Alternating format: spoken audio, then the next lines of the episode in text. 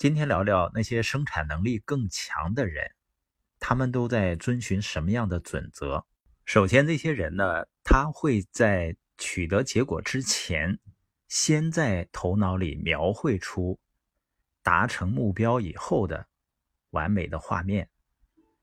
史蒂文·科维呢，他在《高效能人士的7个习惯》里面说过，我们应该在脑海中牢牢记住结果长什么样。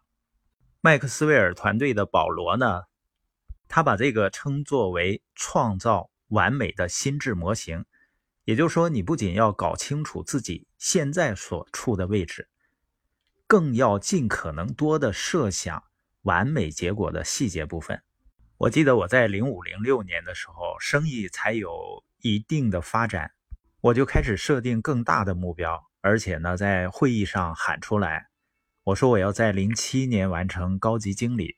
设定好目标以后呢，我就会在每次洗澡的时候，在脑海里呈现出我完成高级经理以后，在五棵松体育馆接受表彰的画面，在聚光灯下听到主持人喊新晋的高级经理。我努力把每一个细节都想清楚。当然到了07年呢，我们没有达成，08年也没有达成，但09年达成了。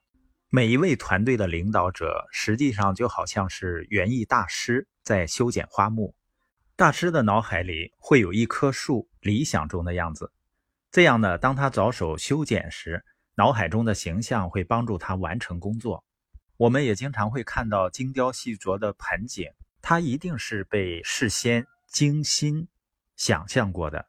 那你对自己想要实现的目标有什么预期吗？你是否为目标建立了一个完美的心智模型呢？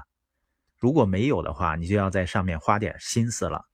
这正是你走向成功的第一步。想象出的细节呢，越多越好。它当然不会完美无缺了，但是呢，你首先要学会如何构建模型。